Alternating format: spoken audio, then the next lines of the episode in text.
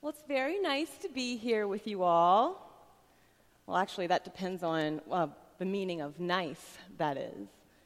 Did you know that the word nice originally meant silly, foolish, or simple?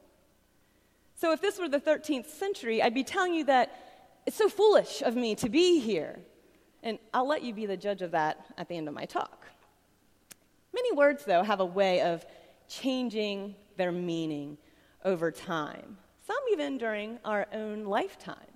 And I think that is what is happening with the word friend. On the one hand, any stranger can be our friend now. You can have 2,310 friends on Facebook. On the other hand, we are suspicious and protective of those who could actually be intimately close to us. So, what does friendship mean anymore? What does it take to be a friend? And, and who can we be friends with? Is it merely checking the box, yes or no, and accepting a friend request? Or is there more to it? When I was around your age, a popular movie was released called When Harry Met Sally. And there's this infamous scene where Harry tells Sally that men and women can never be friends because the sex part always gets in the way. Well, what does friendship mean to Harry? You know, in thinking about this, I actually think that he reveals in this statement that he actually has a very high view of friendship, but a very low view of women. He saw friendship as a virtue, and he could not be virtuous with a woman. Well, there are many in the evangelical church today who insist that men and women cannot be friends. And that makes me wonder what we mean when we talk about friendship. Do we have a high view of friendship, but just don't think that it's attainable? How do we view one another? As threats to our imperial selves? Or as fellow humans, brothers and sisters in Christ, even, made in the image of God? And then, what sorts of obligations then do we have as we live together in community? When we talk about something like friendship, we're talking about our ultimate purpose. No matter how we may use that word, friend, we will always long for friends. We will always long to be treated as a friend. And this is because we were created for eternal communion with the triune God and one another. We were created for friendship. You see, friendship isn't just some sort of ideological notion, it's something that we do. To be a friend, we need to exercise virtue.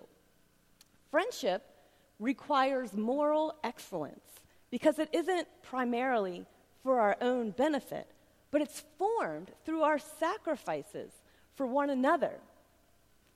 Others centered virtue creates a friendship that enhances the souls of all of the participants. So, friendship, it isn't merely companionship either. And it isn't merely recognizing affection for another person. C.S. Lewis explains it well. He says, To the ancients, friendship seemed the happiest and most fully human of all loves, the crown of life and the school of virtue. Friendship changes us. We find true friends by being virtuous people who live for truth in our communities. And so Lewis continues by saying, Friendship must be about something. Those who have nothing can share nothing. Those who are going nowhere have no fellow travelers. Well, for this reason, friendship among those of us who are united in Christ is eternal, and it's the highest form of friendship. After all, we are fellow travelers to a new heavens and a new earth. So, friendship welcomes others into our circles who share our convictions. This is particularly special in the context of Christian friendship. It isn't exclusive like marriage is. So Lewis talks about the joy of adding others into our friendships since we all, each one of us, reflect Christ in different ways. And so it's a joy for me to know Christ through my friends. And Lewis, he talks about this glorious nearness by resemblance, he calls it, to heaven itself, where there's going to be a multitude of the blessed, and each person is going to increase our fruition, which each has of God. So, what does it take then to be a friend? Because friendship is costly. Our Savior thought of the cost of being a friend to us, one that we could never afford. And he warned us to count the cost before becoming his disciples. Now, we are not expected to pay what Christ did, but he did what we were unable to do so that we can take up his cross and we can follow in his path. You know, we should be happy just to be his servants, but he calls us his friends. And not only that, he tells us what kind of friend he is. So in John 15, verses 15 through 16, Jesus says, No longer do I call you slaves, for the slave does not know what his master is doing. But I have called you friends. For all the things that I have heard from my Father, I have made known to you. You did not choose me, but I chose you and appointed you that you would go and bear fruit, and that your fruit would remain. So, as our friend, Jesus reveals the Father's will to us. As our friend, he invites us into communion with the triune God. And as our friend, he chose us. That's what friends do. And because Jesus is our friend, we become holy. The Father reveals what holiness is, first in His law, and then in His Son, Jesus Christ. And in Christ, He declares us to be holy. But not only that, we also bear the fruit of holiness. Jesus promotes our holiness. He has made known the Father's will to us. He has accomplished that work to make us holy, and He has sent His Spirit to apply that work for us. And right now, this very moment, he is seated at the right hand of the Father, interceding on our behalf. So, how can you be a friend to others? Like Jesus, we need to pr- promote holiness in one another. And there are a few things that it takes to do this. So that's what I wanted to break down in this talk. And first, we need a rooted identity. And so Dr. Kelly Kapic, um, he's written an excellent chapter on Christian anthropology in the book Christian Dogmatics. And he says we must look to the incarnate Christ in order to understand our relationship between God and his image bearers. And that way we develop an understanding that Kapic says faithfully reflects God's purposes as well as the reality of our current human existence. And that's going to include dignity and struggle, universality and particularity, relationality and personal identity. And that's all then going to be understood within the framework of love and communion. So, first, we need an identity that is rooted in Christ to be a friend. Secondly, we need a mission. The triune creator calls us into communion with himself. That is such a simply stated sentence, but it is full of wonder. Just think of what communion is it's an intimate participation in fellowship.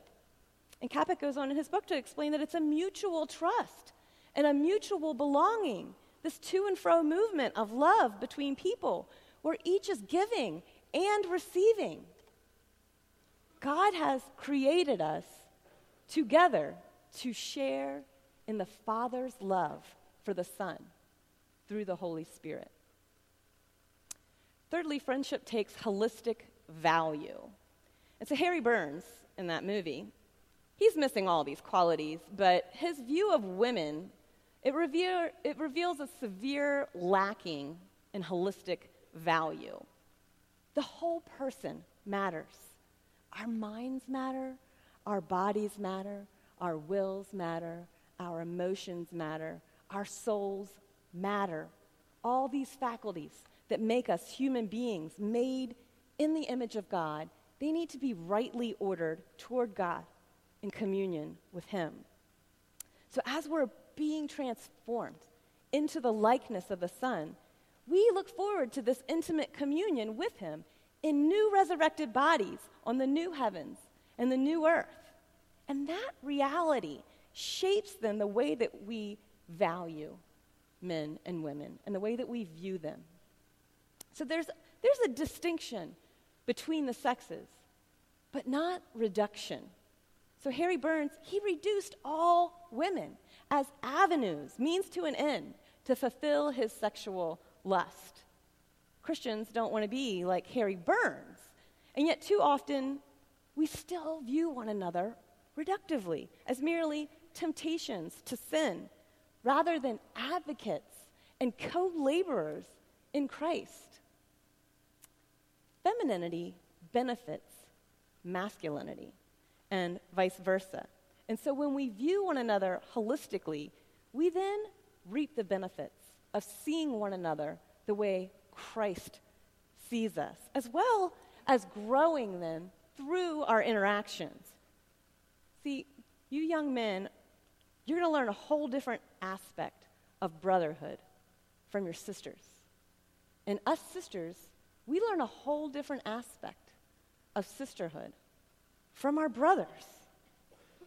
So, not only do we need to look at individuals holistically, considering all the faculties that make up the image of God, but we also need to look at the entire household of God holistically, considering how the minds and the bodies and the souls of all his people hold fellowship in the framework of love and communion.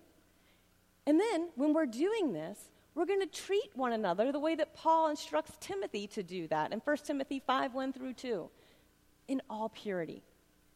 And that leads to my next thing that it takes. It's another word that I believe we have assigned a different meaning to. A language shift has taken place, and, and our thinking is changing with it. And so, in reaction to the sexual revolution, evangelicals have moved from discussing sexual behavior as a fruit and an outworking of Christian holiness to focusing on sexual purity commitments as the core of our identity. We need to be really careful here because if we merely react to culture without a proper theology of purity, what we're doing is we're ripping purity right out of its context of Christian holiness and the local church's commission in disciple making. And what we're doing is inadvertently marketing that then as some kind of ideological commodity that is then couched in the psychological language of our day. Purity isn't a static state that holds something back and waits for a change in marital status. It's not a great exchange for marital bliss and safety for our society. And it's not just an individualistic expression or some path for self improvement. Purity is relational and it's giving, it's never stagnant or passive. Purity is preeminently about our communion with God. And so then that is a fountain that overflows into all of our other relationships. In his book, Strangers in a Strange Land, Archbishop Charles Chaput says, Purity is about wholeness or integrity. It means that the body, mind, heart, and soul are rightly ordered toward God. Every element of who we are is doing its part to bring us in union with God, which is our ultimate happiness. Given the strength of sexual desires that we all feel, rightly acting on those desires is a key part in maintaining purity. For single people and celibates, it means offering those desires up to God and then seeking to channel them in our love and service for others. Purity is an active love. The Apostle John doesn't tell us to hold back our love, however, but to love our brothers and sisters with a holy, love. I'll read you a couple verses 1 John 4 18 through 19. There is no fear in love, but perfect love casts out fear, because fear involves punishment, and the one who fears is not perfected in love. We love because he first loved us. And in verse 21, and we have this command from him the one who loves God must also love his brother and sister. See, we're to look to our ultimate hope, which is to be transformed into the likeness of Christ. And even though we can't fully grasp what that will be, this is a great hope. It's not merely wishful thinking, it's purifying. And so John says, uh, chapter before that, um, we know that when he appears, we will be like him because we will see him just as he is. And everyone who has this hope fixed on him purifies himself just as he is pure. So, because we are united to Christ and our hope lies in full glorification in Christ's likeness, we are called to purify ourselves. Well, we cannot do that without Christ, who is our purity. Well, what does that mean? It means that we don't purify ourselves merely through abstinence. We purify ourselves by fixing our hope on Jesus Christ. For from him and through him and to him are all things, Paul tells us. And that leads to growth. When God made man and woman in his image, he pronounced his creation very good. Well, what did God expect from this goodness? Did he create man and woman and declare them good and then leave all things alone as if goodness is just some static and passive state? Or does Adam and Eve's goodness also point to how they were equipped to actively cultivate and expand all that he has given them in their lives together? I have to go back to Kapic because he argues that God's declaration shows a dynamic or relational view of the human person. Just as God planted the garden to grow, so he planted Adam in the midst of that garden to grow. We were created good with the expectation of growing in that goodness. This point is so key. Relational growth matters. And it not only matters, but it's a great blessing. Fundamentally, relationships involve a forward direction of growth and discovery through communion. Relationships aren't static. And since God is our divine creator, our communion with Him, it, it not only reveals more about who He is, but it also reveals more about who we are. We were made to enjoy His love, and we were made to share in that love. So, this intimacy then distinguishes humanity from the rest of creation. When we love God, we love what He loves. And that's going to eradicate then any racism, any sexism, any ageism or classism, or any of the isms that are reductive behavior among us that makes us enemies rather than friends. And this, this kind of intimacy, it requires maturity. This is the last thing it takes. If Adam's sin affected the entire world, how much more does Jesus' life giving reality, which has overcome death itself, now promise to infect the entire world? Paul emphatically teaches us that Christians no longer live under the reign of sin, but as new creations, we live under the reign of grace. The Holy Spirit resides in us and, and gives us the ability to obey our Lord and to mortify sin. Do we believe this or not? Then shouldn't our zeal for obedience be greater than our fear of sin? Do we think that while Jesus' death secured our salvation and our eternal life, that our communion with him has no direct correlation to men and women, and, and we can't be friends with others in this world? If we believe all the excuses for why men and women can't be friends, we deny both our purpose, which is communion, and our agency then to achieve it. So, who can we be friends with? Let me change the wording of that question a little bit. Who must we love? And with what kind of love? Paul tells us in Romans 12 let love be without hypocrisy. Detest evil. Cling to what is good. Love one another deeply as brothers and sisters. Outdo one another in showing honor. Do not lack diligence and zeal. Be fervent in the Spirit. Serve the Lord. So let's end on a practical note. What do friends do? Well, as a general guide, I have shared that friends promote holiness. We are advocates, we serve one another.